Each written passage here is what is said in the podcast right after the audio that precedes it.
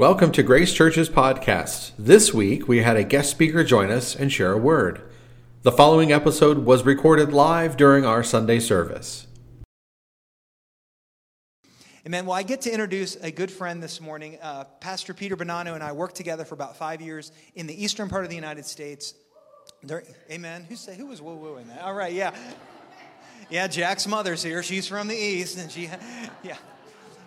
Yes, the eastern part of the United States, the East Coast. We worked together for five years in a district office within our denominational structure. Pastor Peter was the district supervisor, and I was a part of his staff. And we, we started off, I mentioned this to a group yesterday, we started off as co workers, and then we moved to being ministry partners, and then we became good friends. And now I would say, without hesitation, they're very dear friends, lifelong friends for us.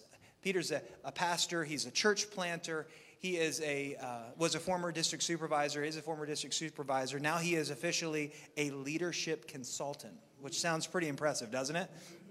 Doesn't that sound impressive, Grace? All right, make sure you're with me here. More than all of that, though, and why he's here today is that he is a great friend and a pastor with a heart for people. So, would you give a round warm of uh, applause to Peter as he comes?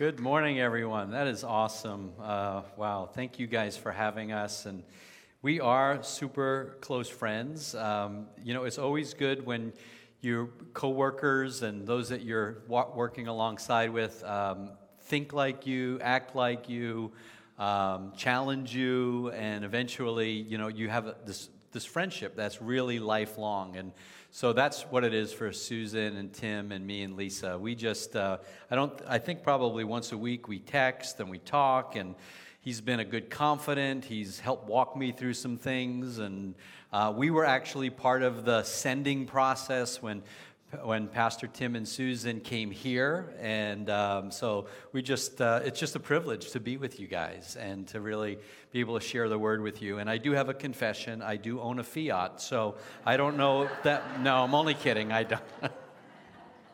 but I did have a similar story, and it was not with a Fiat, it was with an Audi that I should have never bought. But anyway, that is another story altogether. And I was wondering, one of the other theological points of that story is so, did God make that guy crash? I don't, you know, just that.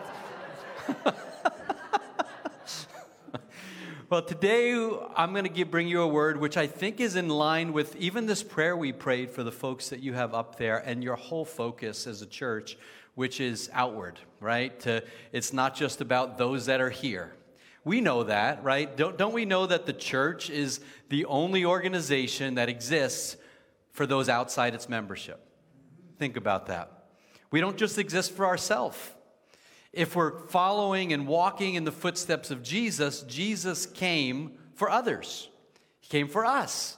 And we get to follow him and do likewise. And so today I want to talk about how we can do that. You know, a lot has changed in our culture very quickly.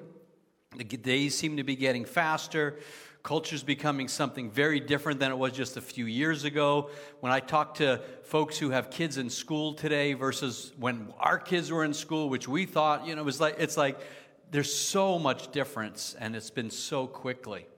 Um, the church is less relevant in the eyes of a lot of people, and um, for me personally, when I was a district supervisor, I went from pastoring to working in a district office, traveling around, visiting with different pastors and churches. It gave me kind of an insight that I didn't have when I was in it. You know, sometimes when you're in it, whether whatever it is in your family, in your place of work, in your church, you see it from your own perspective, right? But when you pull away a little bit, you can see things a little bit differently. And for me, that was a season where it helped me to see different facets of the church and really put me back in the world in a different kind of way to see it from that kind of perspective. It caused me to rethink the church, not reject it, not deconstruct it, just to think differently about it. And asking even questions are what we do are, is what we're doing working in the sense of what the church is called to be in the culture and more importantly, for each one of us here, each, each one of us, all of us, in this message that is to be both remind, a reminder, an encouragement, and a challenge. is what we're doing personally, fulfilling the Great Commission of making disciples. When Lisa and I celebrated, my wife Lisa here, Lisa, could you wave and say hi? There's Lisa. When we celebrated our 25th anniversary, we wanted to do something really special. And so we had planned, saved up, all of that, and we took a trip to Venice, Italy. And oh my gosh, it was the most incredible trip. It was beautiful. Now, I'm half Italian, so I wanted to get back to Italy and get really authentic Italian food, you know, not all the other stuff that's out there. And so we did this trip, and it was so incredible. You know, there's no city like Venice, it is a city that is built on water. People get around by walking or by taking little ferries or maybe riding a scooter here and there, but no, no vehicle, no cars.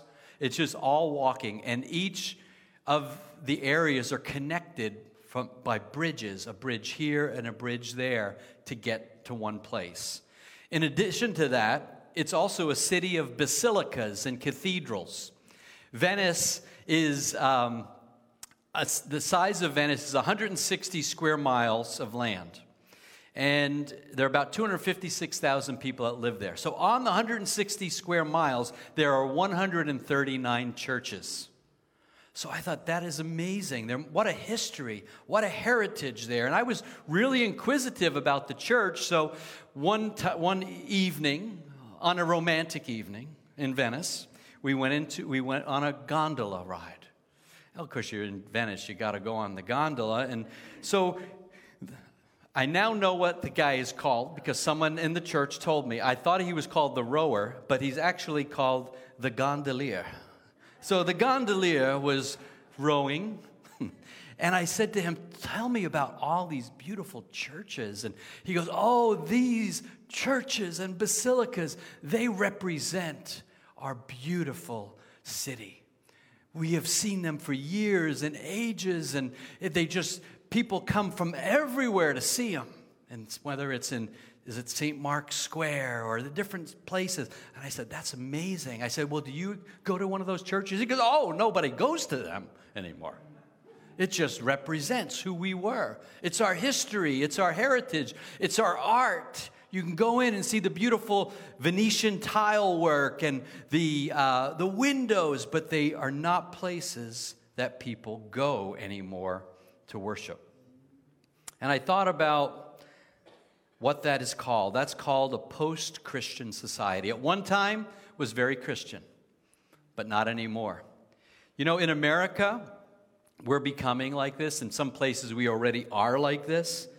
The fastest growing group of people, when, you, when, you do, when, when they do these surveys, religious surveys, and say, what are you, what's your affiliation? Who are you affiliated with? Protestant, Christian, Judaism, um, Hinduism, whatever it is. The largest and the fastest growing group is a group of people that identify themselves as the nuns. Not the priests and the nuns, but the N O N E S, nuns. No affiliation. They say they're spiritual. Some, some would say very spiritual but we have no affiliation with any organization, with any community, with any church. It's the fastest growing group. So back to Venice. Venice was lovely. The food was out of this world. Sights were amazing, but the thing that stood out to me the most were the bridges. Take a look at some of these bridges. Just so the architecture, how incredible they were, but they were everywhere. The bridges of Venice were everywhere, and that's the way you get around. The bridges go over canals. If you want to get from where one neighborhood to the next, you have to cross a bridge. There are 100, Venice is 118 small islands spanning f- with 400 bridges. So everywhere you go, you're crossing a bridge. The bridges actually hold the place together. So today, I want to talk to you and me about what it means to help people get from one side to the next because God has called us to be the bridge to get people from where they are to one side to the other, from one side to the other. How do we do that? What does that mean? What does it mean to be a bridge to people? Because in a day when it seems like our culture is pulling at the seams, where they're so disconnected, where people are independent, doing their own thing, that their whole form of community is virtual, is online, how has God called us to be those that step in that middle place, in that gap, and become a bridge to help people get from where they are to Jesus, to the other side? Be the bridge. Bridges come in lots of shapes and sizes. There are bridges that span huge expanses, those that cross over small creeks. There are bridges even in the Midwest where there's no ocean, right where you live, right? There are bridges over creeks. There are bridges over incredible, vast expanses. Where we live now, we, we live in Tampa now. Tampa is a city of bridges as well. And they're big bridges, long bridges, scary bridges Beautiful sometimes too, because you go over the bridge and you look over the ocean and you see dolphins diving. Oh, don't look too long because you got to stay on the road.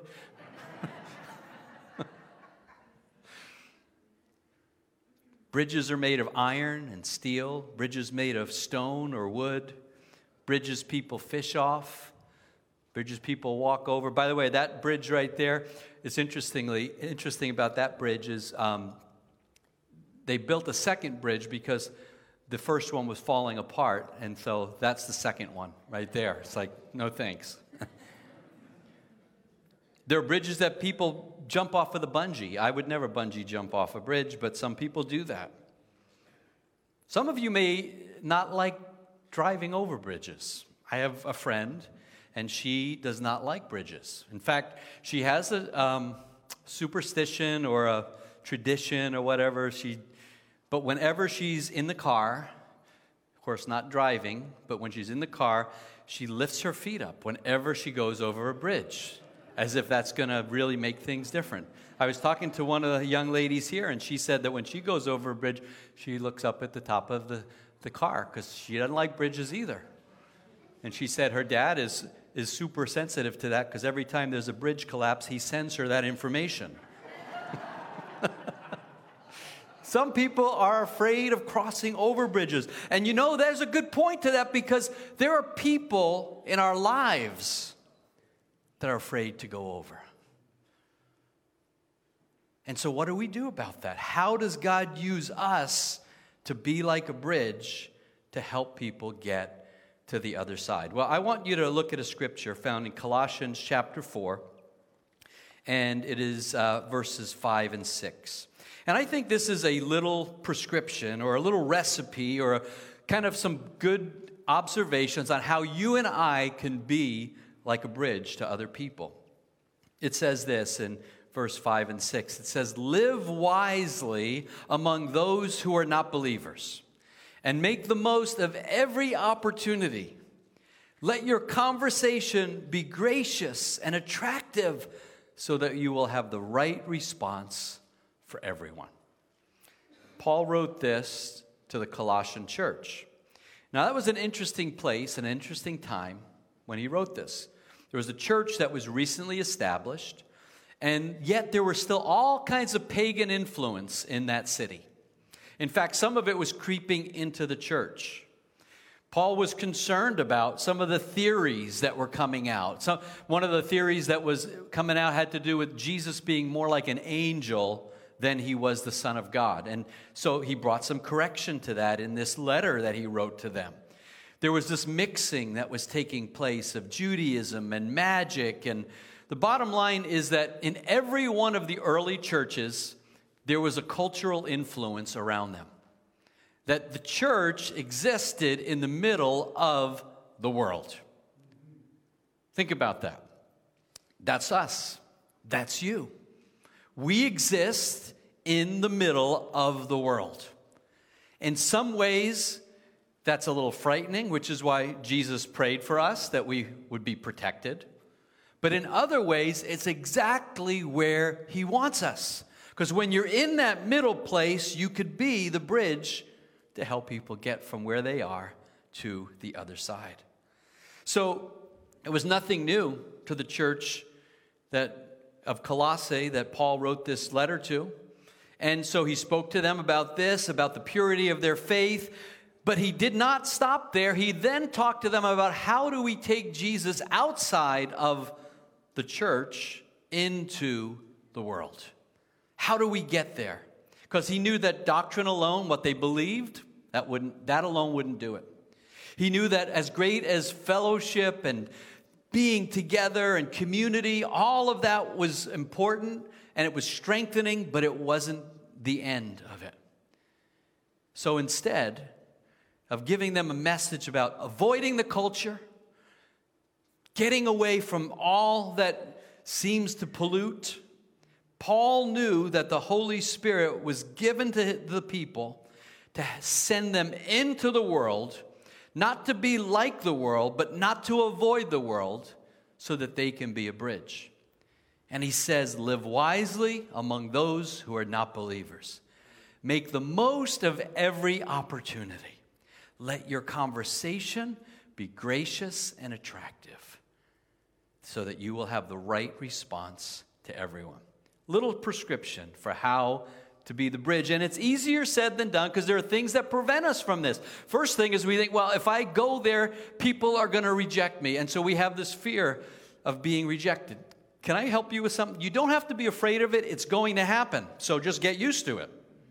That will happen. People will reject us. Maybe we believe people have already heard it. You know, we can be in some pockets in some communities, in some cities where there's so many churches, look at Venice. Of course, they've heard it already.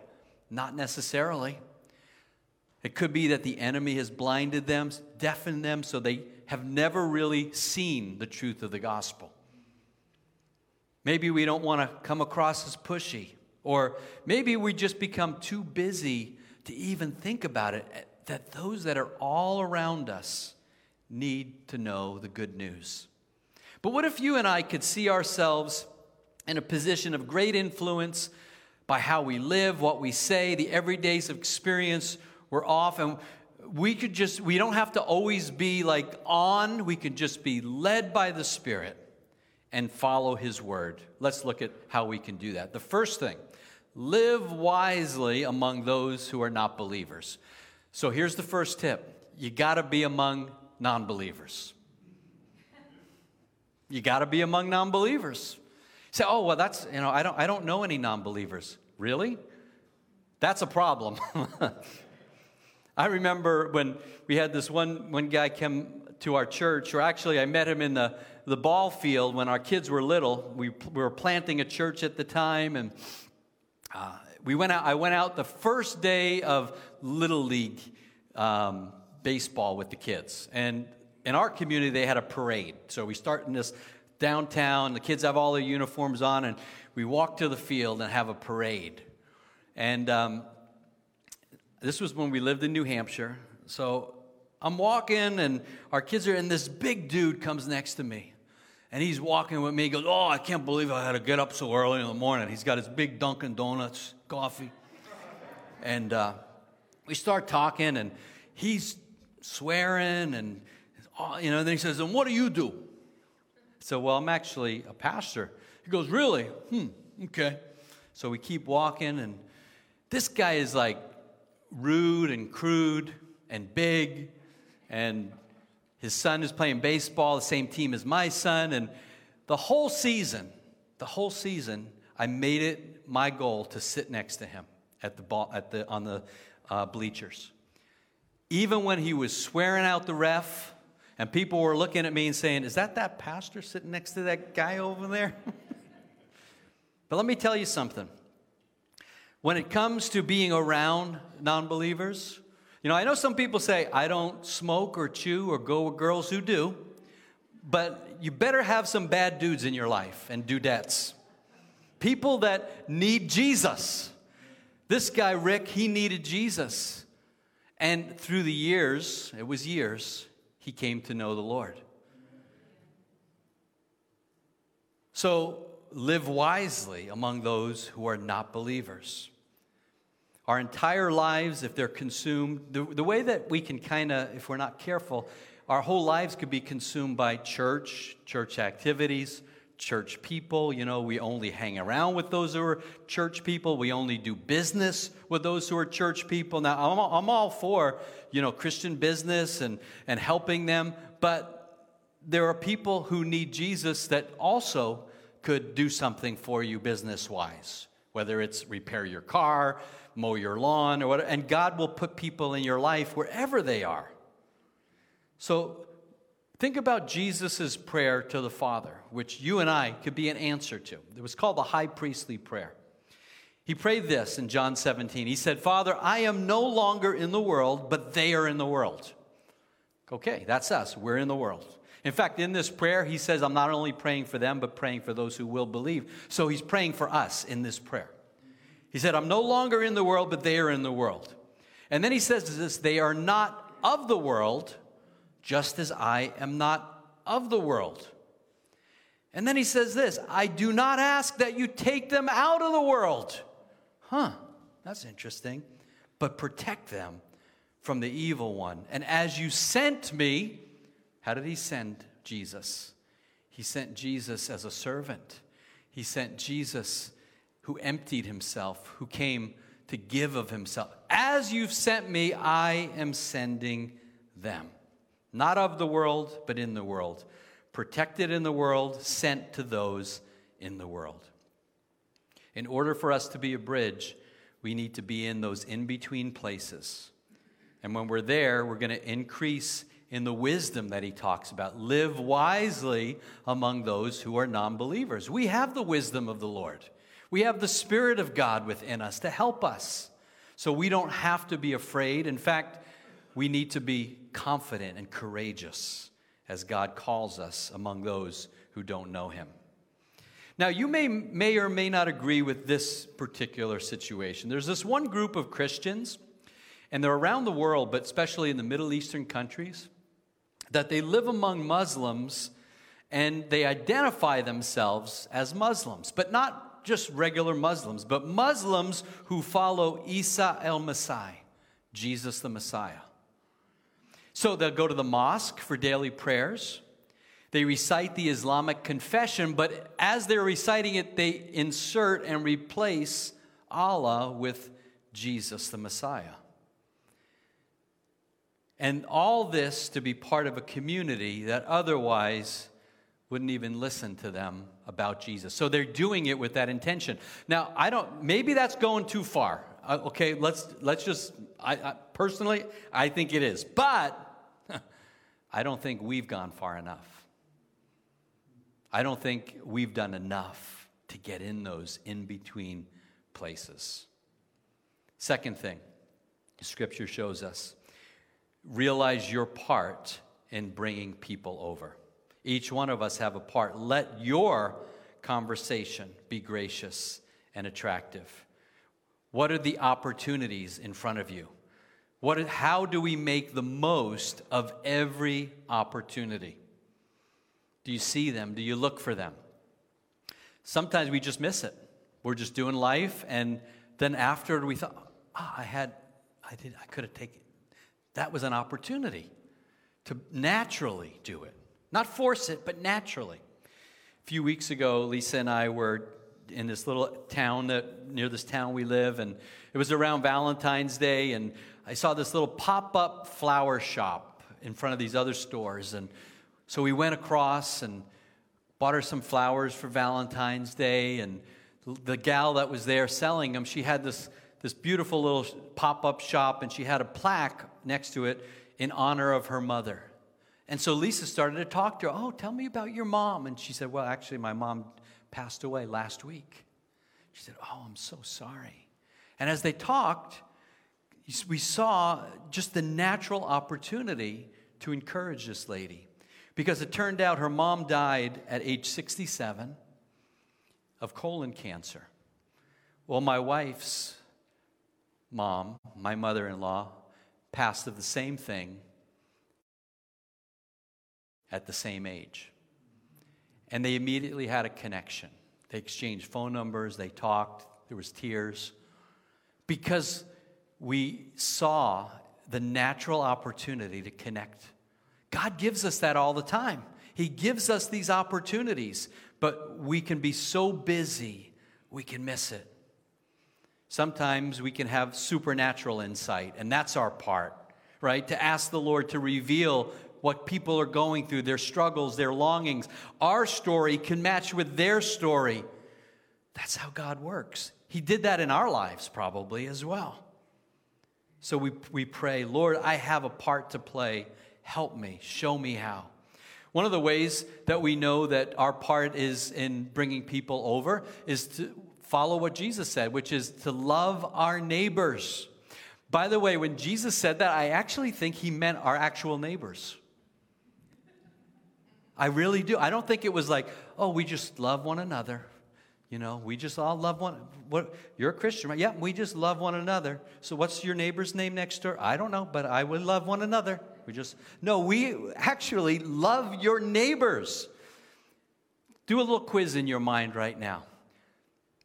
Some of us are going to be better than others. We just moved to Tampa, so we are getting to know our neighbors, but what's the name of the neighbors on your left, on your right, across the street, maybe behind you?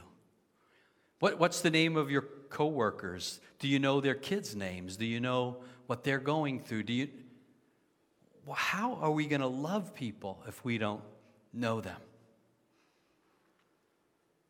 If you know them, you can pray for them, you can talk to them, you can ask them questions. Asking questions is one of the best things to do, it creates a conversation. And then they ask you questions, right? I was at a, um, a conference a few weeks ago, and um, there was a guy who was sharing with me about how he shares the gospel with people. And what he said was he just asks people questions about their life. Tell me about your life. Oh, wow. And then you know what they do? What about you? And it opens the door to share the gospel. The third thing that scripture says here let your conversation be gracious and attractive. Or as one version says, let it be seasoned with salt seasoned with salt. This expression means that the things that we say to people, they lift them up. They provide help. They stir them up to even ask more questions. You're salting the oats. One version says that we create this desire in them.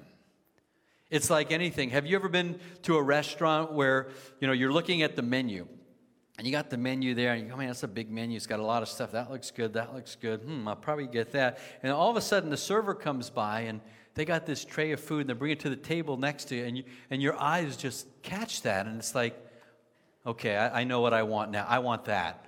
I don't know whatever, that's what I want. Whatever that is. In the same way, when people see our lives, they look at us and they say, I, I don't know what that is, but I want that. I want what they have. You know, they went through something hard. You know, a neighbor may notice that about your life and a challenge you, but somehow they had hope and faith. It wasn't that they didn't have some sadness in their life, but they had they were able to rise out of that. There was something about whatever they have, I want that. That's what it is to season it with salt. My wife is a big fan of salt. She likes a lot of salt. We get chips and salsa brought to the table. She gets the salt shaker out and puts it all over the chips. I'm saying, whoa, Lisa, too much. Too much salt. But salt's in everything. They put salt in ice cream, salted caramel. Ice cream is our favorite, isn't it? Salt is everywhere because it draws out the flavor. And what scripture says here is our conversation seasoned with salt, graciousness, what does it mean for you to have graciousness in your conversation with people? That means you understand them, you get where they're at. We're not judgmental because the truth is is that when most people that are outside the church, if you were to ask them, what do you think about Christians? Or what's your how would you describe Christians? You know what the first thing they say is? Oh, here's all the things that they're against against, against, against, against, against. And I'm thinking, did they, is that what they said about Jesus? Tell me about Jesus. No, he, they didn't ever said he was against, except against some religious stuff. He was for the sinners. He ate with sinners. He cared for people, he served, he washed feet. I'm, just telling you, the whole idea about Jesus versus what people say, and I know that it's jaded and it's, the media adds to it, but the only way we overcome that is to be gracious. Is to be gracious. Those places where maybe it's easy. I don't know about you, but I, I feel like for me, it's easy for me to assume that my rights come first.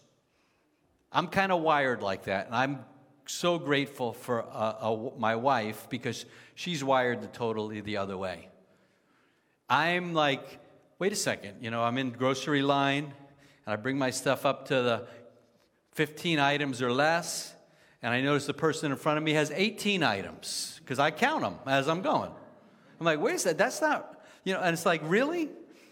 I catch myself that sometimes I think it's all about me. I know you, this is like a sweet Midwestern town, and none of you feel like that ever. but it is this, we can inadvertently forget our witness and get caught up in our personal rights. The word tells us in 1 Peter 2 3 taste how the Lord is gracious to us. See, he's appealing, he's pleasant. It's His loving kindness that draws us. And guess what? It's our loving kindness toward others that draws them. Fourth thing one bridge doesn't fit all. Or, back to what the verse says, it says, you will have the right response for everyone. In other words, not every response, not every bridge fits everyone. There's different ways to get across. There's different needs based upon the size of the, the area or what their, where their heart is. So, as an example, if you were to look at a, um, a timeline, say, and you say, okay, maybe in your Christian walk, you know, this zero is coming to Jesus. I came to Jesus, and, you know, maybe I'm at eight now, or seven or getting closer to 10 if that's like the ultimate. Beyond 10, you're in heaven, so you don't want to go there right now, but you're at 10, okay. But then you look back and it's a, you go all the way to minus 10. And this is somebody that's not interested in God, maybe they're against God, whatever it is, they were hurt by whoever in the church, and this is where they are. Do you know that the Lord just calls us to get people a little further along? So if you have conversations with people, I remember, like I told you about my friend Rick, who was on the ball field. He started to share with me about his life and some of the struggles he had. So he went like, uh, he was probably starting at minus five and, you know, went to minus three. There were times where he asked me even to pray for him. And then one time he said, you know, when you get, because we were meeting in a school, he goes, when you get that church built, I'll even come. I think, oh man, he's getting closer. But there's a process. Discipleship doesn't start at zero, it may start when we're way back here with someone. One bridge doesn't fit all. Every one of us can have the right response for each one. The Bible says that God arranges the exact times and places for us to be alive. Think about that. This time, 2022, right where you live, the church that you go to, the community that you're a part of, the family you're in, God has arranged the exactness of that. So that, the verse continues to say, people will call upon the Lord. So we get to be the answer to that as well. Because courses that we can take on evangelism, they may be great, but they don't take into account that it's not just one size fits all. You can't just think asking the same questions to the same people and everyone's at different wavelengths that that's going to have the effect. But to be the right bridge, it's like trying to put, you know, this, this huge bridge that we have uh, in, in Florida that goes over the, the, the bay, Tampa Bay, and trying to put that over a little stream. It's just not going to fit. You got to know by the Spirit what is the right bridge, what is the right way. When we were planting a church, um, we were the first house that moved into our neighborhood in New Hampshire. And we made it our goal that not only were we going to pastor this church that God called us to plant, but we were going to pastor our neighborhood. And they won't even know it. They wouldn't know it at first. So we were the first house built, and the next house that went in went in up the hill. And we got to meet them um, casually, but we had this one day when we brought all of our little small group, because we only had about 15 people in the church at the time. And we said, what we're going to do is we're going to go around our neighborhood, knock on the doors, invi- uh, introduce ourselves, and invite people to our new church. Said, That's a great idea. You know, we prayed first. I remember we were praying and we went and he said, Well, since we live in this neighborhood, we're going to go to that next house that was built. There was probably a total of 20, 25 houses in our neighborhood, but that was the next one. And so I remember going up to that door, knocking on the door, and this couple answered. And I said, Hey, I'm Peter. We live down here. We just moved in also and just came to introduce myself. And by the way, I'm, start, we're starting a new church, and I wanted to invite you guys to come. And Brian looked at, ever the conversation was going really good until I got to inviting him to church. And then he like turned a shade of white and said, um, I think I'm all set with that. Thank you very much in a New England gruff accent. And I said, oh, it kind of caught me off guard. I said, okay, well, look, anytime you're interested, he goes, tell you what, don't even ever invite me to church again. And I was like, wow, okay, Lord, I didn't expect that. I thought, and, and then I didn't. I never invited him to church again. But God started to do something in their life. Karen reached out to my wife, and they started a friendship.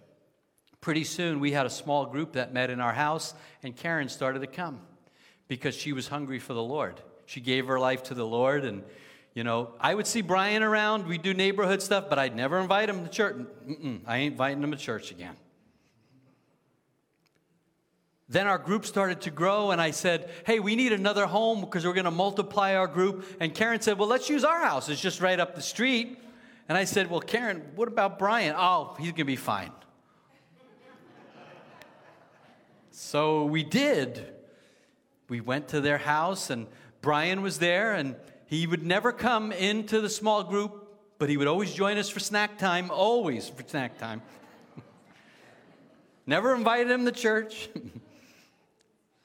Pretty soon, Karen started to come and attend, and she gave her life to the Lord, starting to get discipled. And well, it was probably years later that Brian reached out to me and told me about an addiction issue he was having with alcohol. And he asked if I can help him. And well, we prayed together, we started to meet, and never invited him to church, never invited him to church. But he started to come. He started to attend. I started to disciple him. We met weekly. And God has transformed their life. Now, if I would have thought at that moment, that's the bridge, knock on the door, invite him to church, okay, done deal, it's over, I can't do. But you see, one bridge doesn't fit all. And most times, especially in our culture, it takes time, it takes love. He probably wanted to know is it really that you just want me to come to your church? Or do you want me as a friend?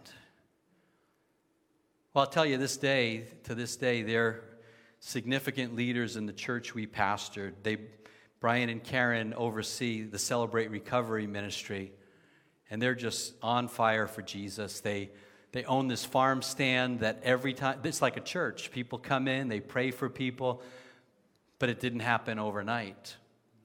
And sometimes we can miss it if we don't allow the Lord to shape us into the bridge that He wants us to be for that particular person.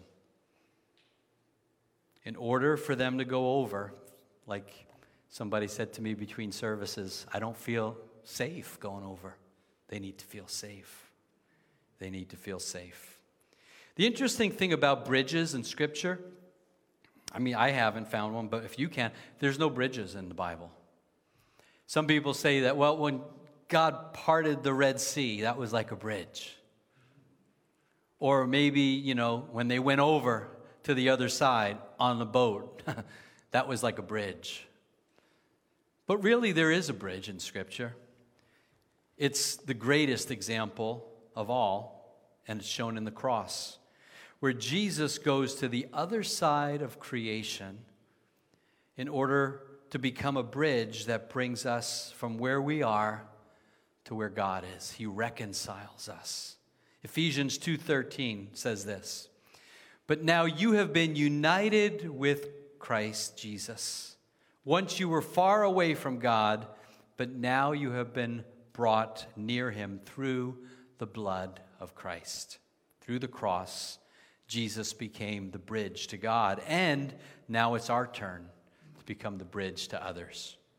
Imagine if we approached that day by day, making that verse our prayer. Lord, help us to live wisely among those who are not believers and make the most of every opportunity. Let, your com- let our conversation be gracious, attractive, so that we will have the right response for everyone.